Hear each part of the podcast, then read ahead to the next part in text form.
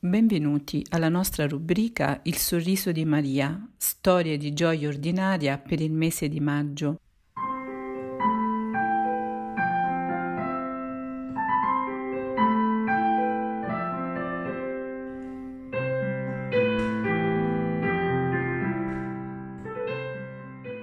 Dopo la discesa dello Spirito Santo è legittimo pensare che per Maria inizia un tempo di maternità nuova, maternità per quei discepoli amati e quelle donne che costituivano la prima comunità cristiana. Non abbiamo fonti bibliche che ci dicono come e quanto sia stata lunga la vita di Maria. Certo è che noi celebriamo e viviamo l'assunzione di Maria in cielo come uno dei dogmi più belli e più importanti della vita della Chiesa. Dopo la sua vita terrena, Maria entra in cielo, in anima e in corpo, in tutto e per tutto partecipe del trionfo del Figlio. Un antico testo, la Dormizio di Maria attribuita a Giovanni il teologo, racconta che prima di morire la Vergine riceve l'annuncio dell'angelo e la visita di Gesù. In Oriente ancora oggi questa scena viene chiamata dormizione della Vergine.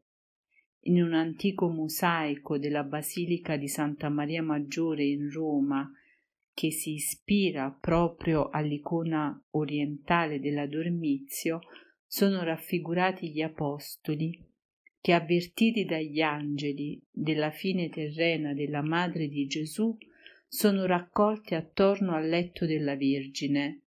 Al centro c'è Gesù che tiene tra le braccia una bambina. È Maria, divenuta piccola per il regno e condotta dal Signore in cielo. Maria dunque vive la sua morte come una nuova chiamata. Arriva finalmente il giorno dell'incontro, che sarà stato certamente un giorno di grande dolore per la comunità, ma anche di gioia. Sulla terra Maria era per loro una presenza luminosa che rischiarava il cammino dei discepoli ma in cielo ancora di più ella potrà esercitare tutta la sua materna intercessione a favore della Chiesa, perché la morte ci fa entrare nella piena comunione con Dio. Questo evento ha un particolare valore per Maria. Lei che ha accolto nel suo grembo il Dio fatto uomo, ora entra in un certo qual modo nel grembo di Dio. Lei che ha fatto del suo corpo la prima dimora di Dio, ora entra nella dimora di Dio con tutto il suo essere, anima e corpo. Lei che sulla terra è stata sempre unita al suo figlio, ora condivide la sua gloria. È un mistero grande che possiamo solo contemplare con gli occhi della fede e che ci invita a ripensare anche al momento della nostra morte, a come vogliamo vivere questo passaggio decisivo della nostra vita.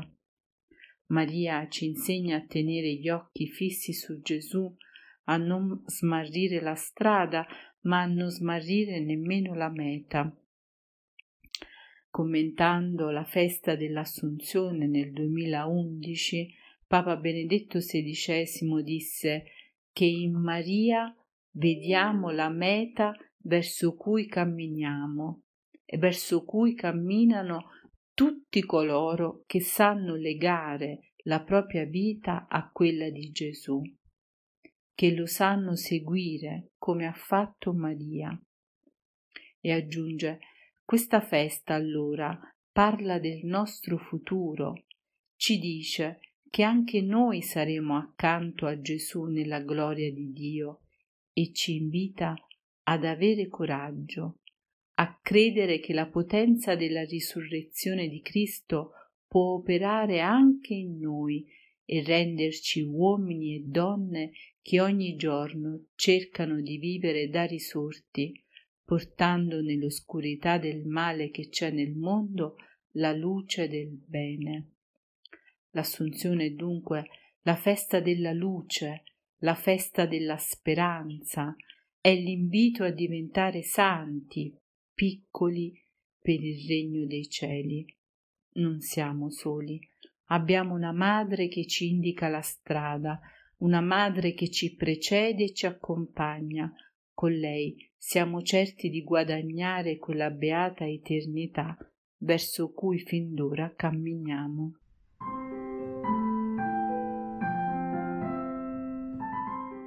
Il sorriso che vi dono oggi è quello di Giovanna.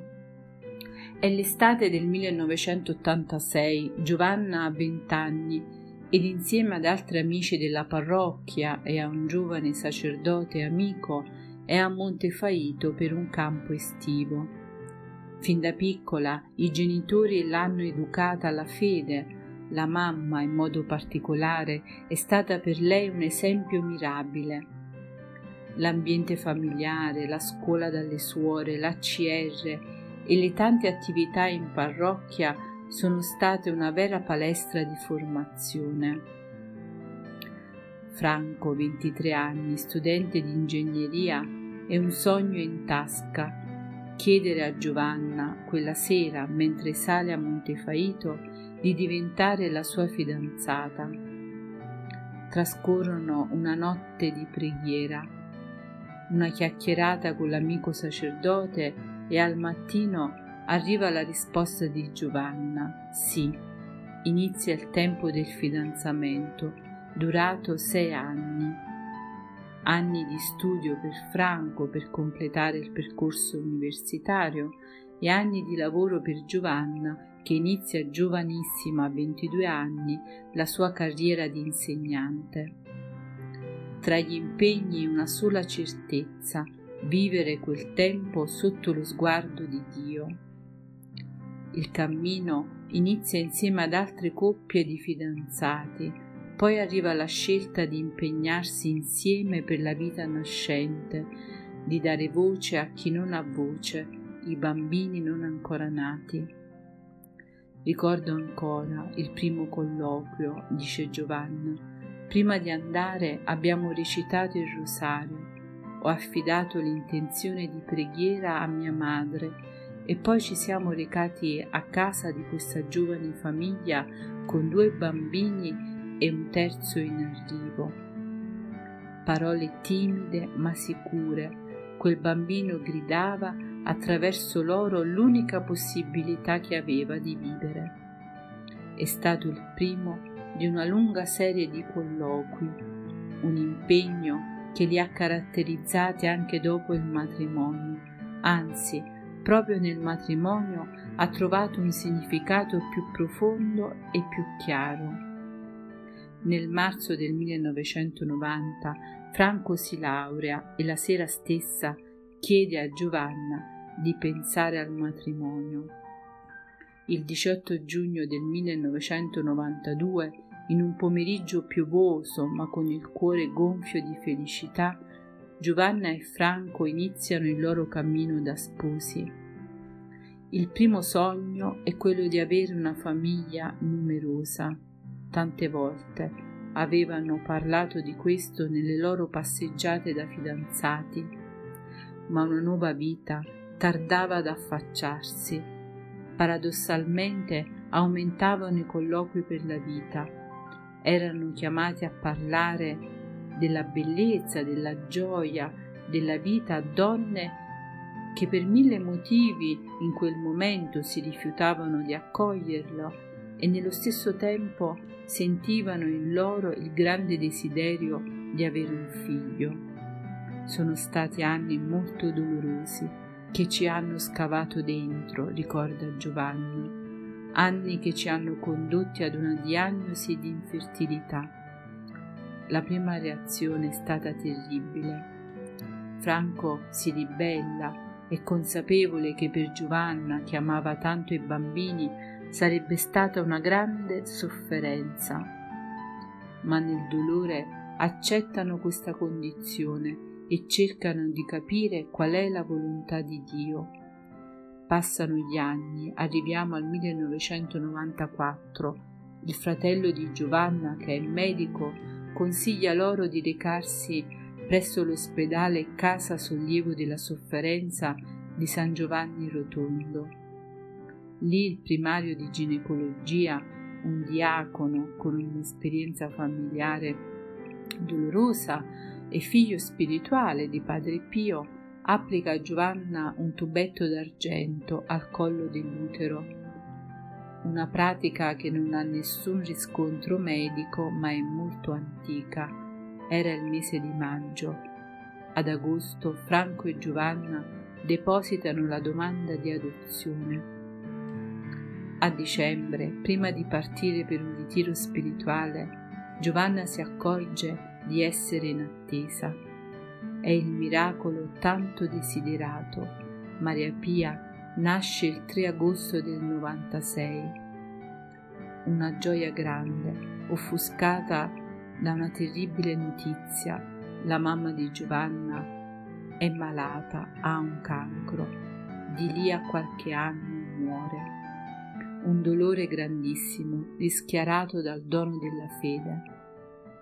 Intanto il desiderio di avere una famiglia numerosa aumenta e la domanda di adozione è ormai scaduta, così pensano di rinnovarla nonostante l'iter lunghissimo che accompagna questa procedura. Nel luglio del 2005, in una delle case di accoglienza della fraternità di Emmaus che Giovanna e Franco frequentavano, arriva un frugoletto di pochi mesi, una bambina che chiamerò Matilde, affetta da spina bifida. Inizia per noi un tempo molto particolare. Tutte le sere andavamo a messa presso questa casa di accoglienza dedicata a Maria, madre della vita, per vedere Matilde, dice Giovanni. Sapevamo che la bambina era in attesa di adozione, era stata già rifiutata da dodici coppie. Sicuramente non era facile prendersi cura di una bambina con la sua malattia. Poi improvvisamente arriva una svolta inaspettata.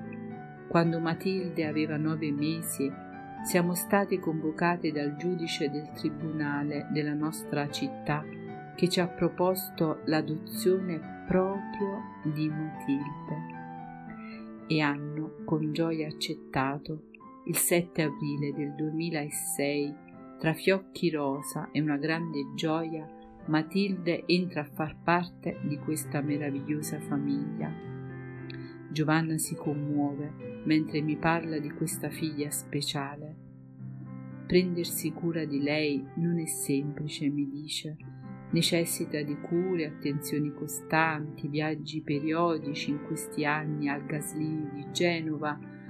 Ha subito anche diversi interventi, ha cominciato a camminare a tre anni e mezzo, ma Matilde scoppia dalla voglia di vivere e ha un sorriso così contagioso.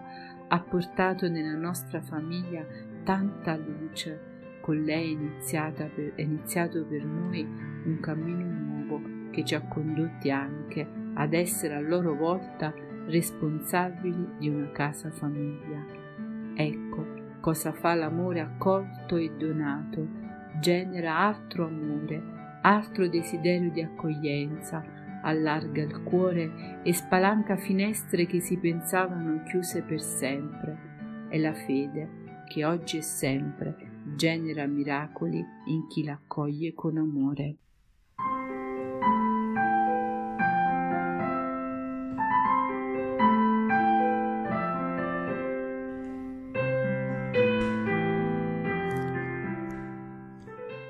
O Maria, Vergine del Sorriso, accogliendo l'ardente preghiera di un'intera famiglia, un giorno hai rivolto alla piccola Teresa il tuo sguardo luminoso e l'hai liberata dalle catene della sofferenza che imprigionavano il suo cuore.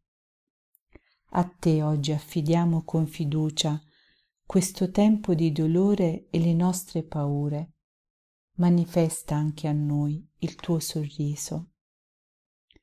Maria, Vergine dell'Eccomi, nel fulgido mattino dell'incarnazione, mentre lo Spirito ti attirava come sua sposa, abbassando sorridente lo sguardo, ci ha insegnato che solo nel perfetto compimento della volontà di Dio troviamo la pace e la gioia. Insegnaci a vivere questo tempo con lo sguardo rivolto al Padre. Maria, Vergine fedele, ai piedi della croce i tuoi occhi contemplavano il tuo figlio, crocifisso e disprezzato, ma nel tuo cuore continuavi a meditare le parole dell'angelo. Sarà grande e il suo regno non avrà fine. Dona anche a noi di restare credenti nel tempo della prova. Maria, Vergine piena di grazia, ci hai condotti con te sul Calvario per rivelarci come stare nel dolore, nel momento della sofferenza, quella più dolorosa. Il tuo figlio ci ha tutti affidati a te e ha fatto della croce il grembo di una nuova maternità. Prendici per mano e portaci con te sulla soglia del sepolcro vuoto e condividi con noi la gioia della resurrezione. Maria, Regina del cielo, si fa sera e il giorno già volge al declino. Abbiamo bisogno di stringere la tua mano. Resta con noi nel faticoso viaggio della vita. Insegnaci a patire amando.